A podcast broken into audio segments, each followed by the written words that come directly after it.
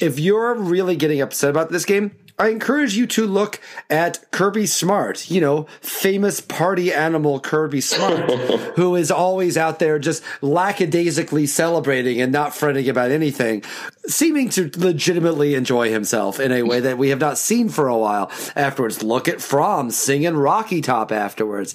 This did not have the look of a team that was like, oh, we gotta figure this out. We got, we really messed this one up. And I would encourage the fans to, uh, you know, follow their lead in that regard.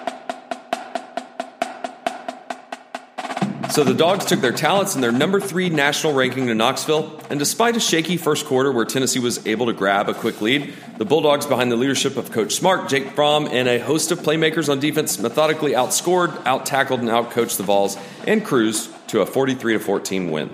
Hey there, my name is Scott Duvall, and you're listening to episode 197 of the Waiting Since Last Saturday podcast. This is our post game show with my co host, Will Leitch. That's right. It's just Will and me today. Tony was unable to join us, but don't worry, he will be back for Monday's show recording. So sit back and enjoy this quick recap of the 49th all time meeting of Georgia and Tennessee. And here's Will to get it started. The Georgia Bulldogs have finally caught up with the Tennessee Volunteers in the lifelong series. Fewer games than you would have thought, but nevertheless. They passed them with their big 43 to 14 win. I am Will Leitch. I am here with Scott Duvall here on the WSLS podcast. No Tony Waller this week. He's unable to, I mean, today. He'll be on a regular show this week. But this is our post game show uh, of the Tennessee game, sponsored by Five Points Bottle Shop. Uh, I'll have you know, uh, we're recording this on Sunday morning, so I was unable to go to Five Points Bottle Shop this morning. Fortunately, I went there plenty yesterday and therefore have been drinking all morning. uh, Scott, uh, am I? How do you feel? Uh, some people are freaking out. Some people realize uh, are cool with a blowout. Uh, where are you? Give us your temperature after a game that was tight for a while and then quite decidedly not tight. I don't remember which game it was, but it was uh, it was either last year or a couple years ago where Tony was freaking out on Twitter and I was telling him to calm down. I think it was Missouri last year. Yeah, and that's kind of how I felt on this. I mean, it, it's basically what what you want to look at is there's two straight games where the opponent takes the ball to open the game, and we get a key defensive player hurt in that first series. You know, against Notre Dame, it was Eric Stokes that went out that kind of sends a shockwave through the fans. And this one, it was uh, Jordan Davis. Perhaps it spooks the Georgia fans on Twitter, watching it at home, maybe in the stadium. And you add in a week off that a team like Tennessee that recruits three, four, five star players. It gives them a chance to give their best shot to UGA. Tennessee had hope. It grew throughout the first quarter as their freshman quarterback uh, really played quite well the first uh, couple series. But then Georgia slowly but surely takes their hope away. They steal their hope. We tweeted that out on the WSLS podcast Twitter, and that uh, seemed to ring true. And, um, you know, the way I, I, guess I'd finally sum it up on kind of the 30,000 foot view is you could probably appreciate a baseball reference. If you looked at Maurer as like, you know, maybe the rookie from AAA who is called up and he homers in, in his first at bat or has a great game, and everyone starts crowning him the next whatever and then he eventually comes back down to earth. That's kind of how I would look at uh, Maurer and Tennessee's uh, effort on Saturday evening. Yeah, I definitely think Maurer is almost more like a pitcher, right? Where it's a yeah. guy that no one's seen his stuff before, so they can't quite figure out what they've got. And once they figure out this stuff, like, oh, okay, we can hit this guy, and that's right. pretty much what happened, leading to, I would argue, the best uh, hit and scoop for a touchdown that we've had for a while. That was definitely a highlight. This game may have been worth it across the board just for that scoop and uh, just for that hit and Crowder's scoop from it was very uh, exciting. I will put it this way: um, I understand why people would be freaking out a little bit just because Maurer was hot uh, though to be fair, he was hot on one drive, and he also they had a busted coverage on the first drive, and whatever. That's I don't mean to act like it's like that's like a lightning bolt. It was a mistake, and uh, but it was all busted coverage. It wasn't like he just made, they had this incredible drive. It was the first play and they got them really into it. And then he was really hot on the next drive. And that was it. that was it. And then there was really not too much, uh, uh, else that they really had going on. I would argue too, the, any worries you might have about this, I would argue to save your concerns. like mm-hmm. there's plenty of time for that. Florida looks pretty good. That's a game that we're going to have in a, in a, in a few weeks. This is the time to kind of chill out. And I would say that sure, there's stuff that they have to shore up. But if you do the transitive property game, you can do the, well, what are they going to do against Joe Burrow? What are they going to do against Tag, Tagovailoa? What are they going to do against Okay, well, that's it. Uh, but uh, certainly, this is a weird part of being Georgia when your whole season is just based on beating Alabama or beating LSU in the SEC championship game really beating Alabama is anytime anyone who's not Alabama does anything against you, you're like, oh my gosh, what is Alabama gonna do? Well, sometimes other teams do things. Their crowd was was pretty hot actually after that first touchdown, and the, and, he, and the freshman got hot on that first drive. I think he is going to be a good player, but it's clearly as we saw in the second half, where I think he got hit more times than he completed passes. He's not there yet, and they took advantage of that. If you're really getting upset about this, this game, I encourage you to look at Kirby Smart, you know, famous party animal Kirby Smart, who is always out there just lackadaisically celebrating and not fretting about anything, seeming to legitimately enjoy himself in a way that we have not seen for a while afterwards. Look at Fromm singing Rocky Top afterwards. This did not have the look of a team that was like, oh, we gotta, we gotta figure this out. We got, we really messed this one up. And I would encourage the uh, fans to, uh, you know, follow their lead in that regard. And I think that the bad refereeing, the bad penalties right at the beginning of the game, and the short yardage struggles we missed on a fourth and one in the second half or something like that. I think all of that compounds to the freakout uh, because you can't control it. You don't know what's going on, and you are sitting there assuming, like last time we were in uh, Knoxville, we shut them out. And if you and, and on that note, if you saw the crowd shots after Tennessee did hit their 75 yard uh, pass play, it was like the streak had been broken or something. I mean, they were they were ready to go storm the streets. They were so happy, and yeah, that kind of tells you everything you need to know about uh, Tennessee and the state of Tennessee football as it stands right now. Yeah, and you know, listen, this is another thing about this whole you know, oh, I don't know if do that against Alabama game that is now the Georgia reality now. The, all, all anyone measures themselves against is beating Alabama.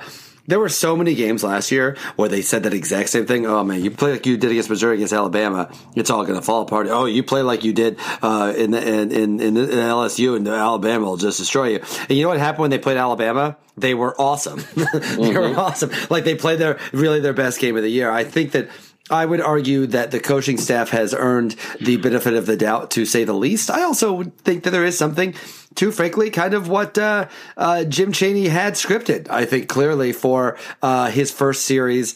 Uh, obviously, the busted coverage was the first series, but I mean that next series that was extremely well called drive uh, by a guy who, listen, was a pretty good offensive coordinator for Georgia, and more to the point, has probably has been planning that exact series for a long time, and it worked, and he went very well, and the crowd got really into it.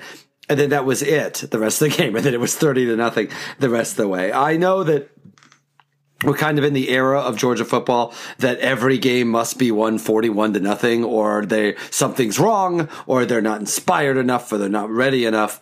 Like think of it this way. Everything for that first quarter and a half went perfect for Tennessee. Everything went mm-hmm. absolutely landed their way in every possible way. I don't know about you, Scott. I was not sweating. I don't think Tony was sweating either. We actually had a little, had a little tweet storm. Oh yeah, Tony was excellent on Twitter last night. Do they call them tweet storms anymore, or, they, are they just threaded tweets? I don't know what they're calling these days. But yeah, and also kind of uh, acknowledged that he was not going to be on the podcast today, saying that like he felt that Georgia felt like they were going to win just by coming off the bus. And I agree. They did look that way. It is also worth noting that they probably would have won just, just crawling off the bus. Like you want to see that intensity all the time. But then, because we were all kind of spoiled by the 2017 team, right? That team was uh, stormed out of the gates, uh, stormed out of the gates from the get go the team where it was wonderful and every game they were totally amped because it was the revenge tour. It is unrealistic and frankly, it wouldn't even really be that much fun uh, if a team went out and floored it every single game. Georgia doesn't get up for Tennessee on the road the way that they used to. I would consider that a sign of progress rather than a sign of something going wrong.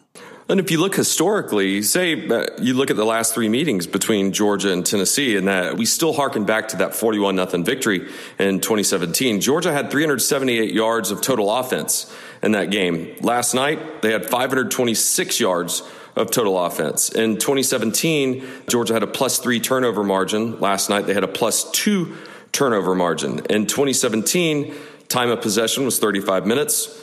Last night, time of possession was 36 minutes. And then, really, the kicker, if you think about it, Georgia's played up in Knoxville probably 20 something times out of the 40 something meetings. This is the most points Georgia has ever scored in Knoxville 43 points. Yeah, and yet everyone's freaking out. Yeah. I, I know, and I get it. This is the raised expectations. I understand that.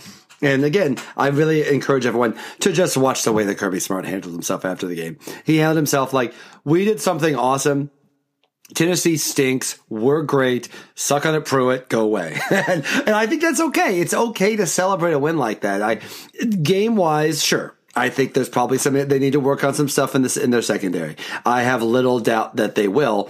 This is also probably uh, in the happy place as closest to a Fromm Boerema game we've had since the SEC championship game last year. I think he oh, was yeah. he was terrific uh, in this game. We spent a lot of this time how it's almost they've, they've kind of kept him handcuffed. How he's not going to be if, I'll put it this way: if the season starts with this game, there's a lot of, "Ooh, is this Fromm's Heisman year? Is this mm-hmm. the Heisman year for Fromm?" And just because they have not needed him to do this, I think this. I, it's a shame. And maybe it's because it's there's been a week of these Fields versus Fromm conversations, which seem very strange to me good reminder like Jake Fromm is really good at throwing the football and it's really smart and makes good decisions and has a great arm. And uh, it was weird that they kind of needed to be people need to be reminded of that.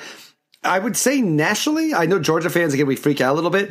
Nationally, people are not like poo pooing this game, this performance by Georgia. Stu Mandel actually moved Georgia up to number two in his rankings after this game. Uh, I know there was a lot of freaking out. And I understand because you don't want anyone, uh, any fan of Tennessee to be happy about anything for even a half a second. I get it. But, uh, I really never really felt like this game was in, in trouble. And the difference in talent between these teams is so vast that, uh, it's hard to see where Tennessee gets a win in this series again for, for quite many years to come. And as long as Jake Fromm's at quarterback, that kind of helps answer why I wasn't freaking out at the beginning because, yeah, we had a rough first quarter and Tennessee was hot and the crowd was into it. Well, the 60,000 Tennessee fans, because uh, there were about 30,000 Georgia fans. But Fromm's poise and confidence that we can almost see and feel on TV is what gave me hope as people around me at the watch party I was at were freaking out and I was just kind of sitting there going, just, just wait. He's, he's like uh, completed his first seven passes, and his only incompletion in the first half was I think Tyler Simmons dropped a pass. So uh, he ended up going 24 of 29 for 288 yards and two touchdowns, no picks, no real. He wasn't even hassled in the backfield. Really, I mean, I, I think his jersey was probably pretty clean. Uh, I don't, I don't really think that he even took any shots or hurries after he'd uh, let go of the ball. But I think all in all the other thing you got to think about is uh, historically speaking, this is the first time since the morning of September 12th, 1992, that Georgia has had a lead in the all time wins in this series versus Tennessee because we went through quite a downturn in the 90s. We didn't win the rest of the 90s after that 92 game, and uh, you know that which culminated in the tear down the goalposts in 2000. So it is something to celebrate. Uh, the fact that now Georgia has a lead in all of the SEC series except for three. They are behind in Alabama, which they probably won't get there. They're they're behind by 15 uh, wins. Uh, they're behind by LSU and four wins, and they're behind by uh, Texas A&M, which is something they can maybe even the series up later this year because they are behind by one game in that series. So, yeah, I think it's like move on, look towards South Carolina, another team that's going to be giving them giving the dogs their best shot. They were on a bye this week. It's a dangerous noon kickoff. Uh, that's why we kind of were hoping it was going to be 3:30 or 7 o'clock uh, because that sometimes takes the home crowd out. Although I just don't see uh, Bulldog Nation being pulled out of the hype, you know, and they'll be in there hopefully, uh, like maybe not to the extent that they were against Notre Dame, but definitely before kickoff, leading up to the 12 o'clock kick versus the Gamecocks. Yeah, uh, last couple things. I'm sure we'll get into this on the big preview show. Uh, I tend to think a lot of the secondary issues are issues, if you want to call them that, are because of Havoc. I think they're really trying to get interceptions and, and they're trying to make big plays. And sometimes that's lo- loosening up. I also think the coaching staff is limber enough to be able to figure that out. Uh, the things I would be worried about more, the only things that really, the two takeaways that I would find negative about this game are two things that we've seen before. That's what you worry about, right? The things that you've seen before that haven't worked out and they continue to be problems. One is the punting. The punting is a mess, man. Like I, I, I don't know what's going on with him. Uh, something's up. Eventually, they're going to hit a point where they're just not going to deal with it anymore. and uh, and uh, I don't know what when that point is, but. Uh, I'd have to think it's approaching would be the best way to put it. And the penalties, the penalties uh, specifically, they kind of done penalties. I think the, the late hit by Marshall uh, was a problem. Some are worried about the short yards. I have to guess I'm not sweating the, the short yard stuff too much. I feel like you've got too good an offensive line. This is going to get better as the year goes along. That doesn't sweat too much. But the penalties and the punting, those are things that I think do have to get cleaned up. But otherwise, man, they they they blew them out. they even when they were behind, it still felt like they were in control of the game. You would have needed again everything needed to fall exactly perfect across the board for Tennessee to have a one point lead. and the minute Georgia was like, oh, okay, well, now we're just going to play a normal game like we usually do, they scored 30 straight points. Uh, I don't really see a lot to sweat about here. Well, and the guys that write about this for a living, Wes Rucker of Knox News, his headline was Bulldogs shred UT defense. And then in Seth's column, he described it as prolonged strangulation, which I really like that, that terminology that he prolonged strangulation. So uh, I thought that was good. And then uh, our friend Logan Booker was at the game, and I asked him what the uh, crowd was like, and he said to the Vols' credit, they had Neyland rocking into the second quarter, but then 25 to 30,000 Georgia fans took over the entire atmosphere once the Georgia defense started to figure things out. And uh, I'm sure that that pretty much hit a peak when Eric Stokes laid the most perfect tackle you've ever seen, and then Tae Crowder former running back Tae Crowder rumbles uh, to the for the touchdown. And the big uh, the big highlight moment for all the kids watching the game was when the ref got tackled, and then the screenshots you see, he actually looks like a dead corpse um, for the way he hit the ground. But luckily, he's fine, uh, and he was the second ref because the first ref pulled a calf uh, muscle in the first uh, half, so this is the replacement lead referee. Yeah. So well, I will say this, Scott. I feel like I've, I've, accomplished something all the time doing this podcast with you. I have you admiringly quoting the mainstream media. That's right, and giving them uh, bylines. I know. I love it, man. I love it. I feel like we've got properly trained. As people scream at their podcast, going "fake news, fake news." Will's gonna bring up politics again. I'm mad.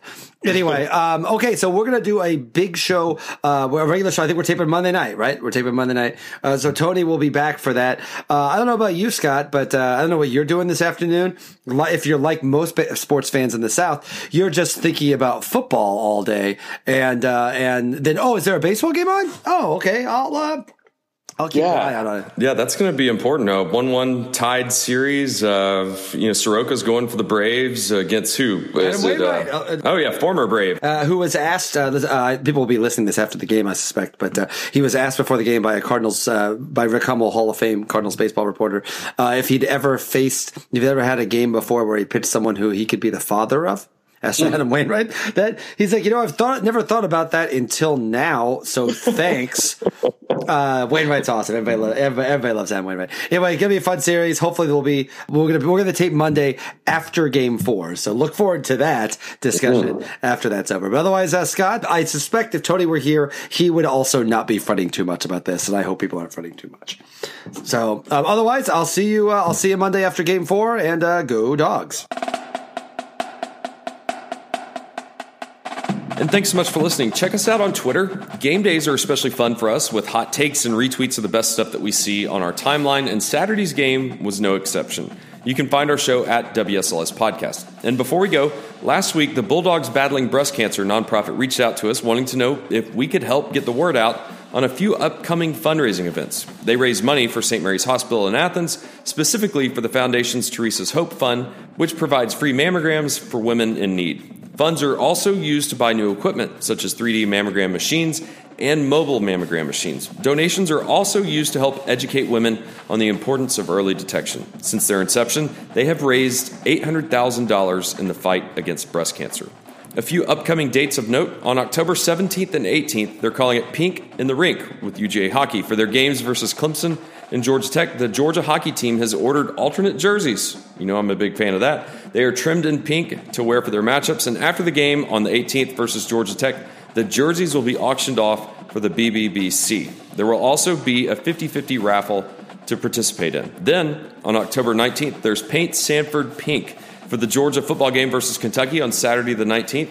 The BBBC will partner with the UGA Paint Line and the UGA Spike Squad to promote breast cancer awareness inside Sanford Stadium. This is a huge milestone for the Bulldogs battling breast cancer to be represented inside the stadium for the second year in a row. Then there's a pledge drive. Anyone can pledge any dollar amount per goal scored by the UGA hockey team on the 17th and 18th, plus football points scored on the 19th versus Kentucky. Last year, they raised around $10,000 with this pledge drive, and the goal for this year is to raise $25,000 for the weekend. We plan on donating here at Waiting Since Last Saturday and would encourage our listeners to do the same. No dollar amount is too small for this worthy cause. We will have their links in the show notes of this episode. Again, great win by the Dogs. Time to focus on the Gamecocks, and we'll see you on campus this Saturday, once again in America's greatest college football town. And as always, go Dogs.